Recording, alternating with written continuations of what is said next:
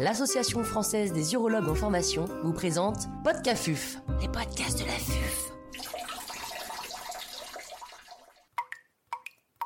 Cet épisode a été réalisé grâce au soutien institutionnel des laboratoires Viatrice. L'intervenant n'a pas reçu de financement.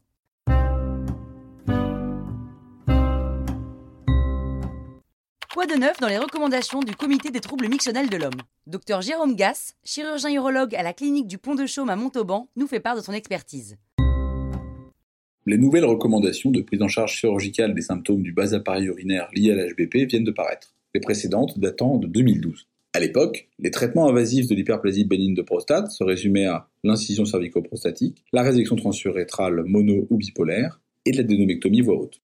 Depuis presque dix ans, de nombreuses méthodes et énergies sont apparues entre les méthodes mini-invasives, les lasers et la radiologie interventionnelle, modifiant significativement les options de prise en charge. Ces recommandations découlent d'une revue systématique de la littérature menée par le Dr Aleb du CHU d'Angers et l'ensemble des membres du CTMH. Plus de 120 références ont servi de base pour ce travail.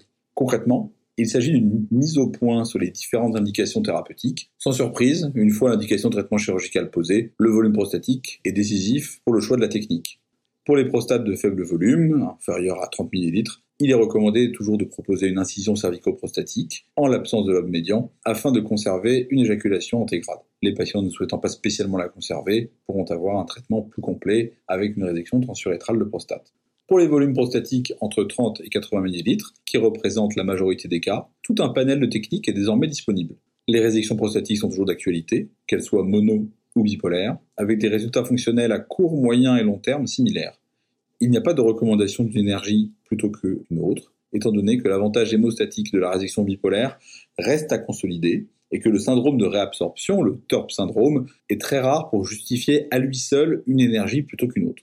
Parmi les nouvelles techniques, la plus étudiée reste l'énucléation au laser OLEP, qui a montré de très bons résultats fonctionnels, comparables à ceux de la résection prostatique et de la dénomectomie voie haute avec un recul à 5 ans.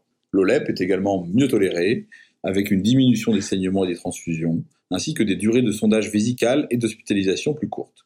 Certains centres font même des énucléations OLEP en ambulatoire pour 43% de leurs patients, avec seulement 20% d'échecs. Les études n'ont pas non plus montré de différences significatives concernant le taux d'incontinence urinaire à l'effort ou de sténose de l'urètre.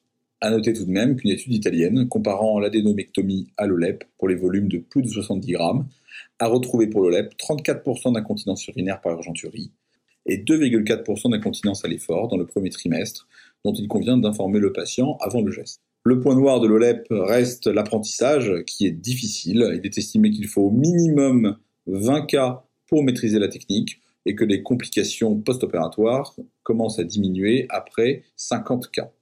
Alors on parle beaucoup de LEP, mais d'autres énergies existent, mais ont été moins étudiées le green light ou le green lep et l'énucléation bipolep.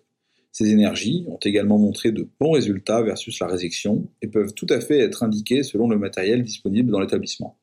Mais, compte tenu de l'abondante littérature sur le LEP, cette dernière reste la technique de référence pour l'énucléation endoscopique. Est-ce que l'adénomectomie voie haute a encore une place pour les prostates de gros volume? L'adénomectomie voie haute, l'AVH, est la plus ancienne des techniques de traitement de l'obstruction sous-vésicale et a très longtemps été la technique de référence pour les prostates de gros volume supérieurs à 80 ml. Les résultats fonctionnels sont bons et durables dans le temps, mais avec une morbidité bien plus importante que l'OLEP. Plus d'incontinence urinaire, plus de sténose urétrale, plus de transfusion et une durée d'hospitalisation et de sondage plus longue. L'adénomectomie mini-invasive a également été développée pour diminuer la morbidité périopératoire ainsi que les durées de sondage et d'hospitalisation. Mais en 2021, la recommandation est claire. Une adénomectomie voie haute peut être proposée pour les symptômes du bas appareil avec un volume prostatique supérieur à 80 ml seulement en cas d'indisponibilité d'une technique d'énucléation endoscopique. D'où la nécessité d'apprentissage de l'énucléation qui devient progressivement le standard pour la plupart des volumes prostatiques. Quelle prise en charge pour les patients à risque anesthésique ou hémorragique? Deux techniques se démarquent du lot pour les patients à risque. Chez les patients anticoagulants, la photovaporisation de prostate permet une prise en charge sans relais ou arrêt du traitement. L'étude Goliath comparant la RTUP à la photovaporisation a montré des résultats fonctionnels similaires avec deux ans de recul. La meilleure qualité d'hémostase de la PVP a permis de significativement diminuer la durée de sondage et d'hospitalisation. Le taux de transfusion après PVP était quasi nul, De ce fait, la vaporisation laser green light doit être proposée aux patients à risque hémorragique lorsque la technique est disponible. Chez les patients à risque anesthésique, l'embolisation des artères prostatiques est intéressante car elle peut s'effectuer sous anesthésie locale, le but étant d'induire une nécrose ischémique pour réduire le volume prostatique et diminuer les symptômes du bas appareil. Plusieurs études comparant l'embolisation des artères prostatiques avec la résection prostatique ont montré un bénéfice fonctionnel de l'embolisation, mais inférieur au bénéfice de la résection. L'embolisation induit plus de complications que la résection, avec plus de rétention d'urine, un risque de syndrome post-embolisation et d'échec technique également, dû aux variations anatomiques. Qu'en est-il des techniques émergentes? Les techniques qu'on appelle émergentes actuellement sont les implants intraprostatiques, l'urolift, la vapeur d'eau à haute pression, le Rezum, et l'aquablation, l'aquabim. Seuls les implants prostatiques peuvent aujourd'hui être recommandés pour les patients souhaitant conserver leurs éjaculations avec un volume prostatique inférieur à 70 ml et sans lobe médian.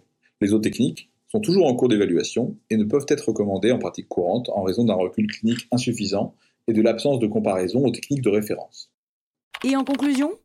L'essor des techniques mini-invasives permettra probablement dans l'avenir de mieux considérer la sexualité dans la prise en charge des symptômes du bas appareil, mais le point clé de ces recommandations reste la place donnée à l'énucléation laser, qui permet désormais d'excellents résultats fonctionnels, quel que soit le volume prostatique, tout en s'affranchissant de la morbidité d'une AVH. C'est une technique que tout jeune urologue doit savoir maîtriser.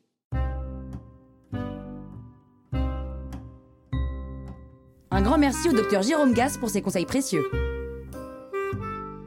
C'était Podcafuf, les podcasts de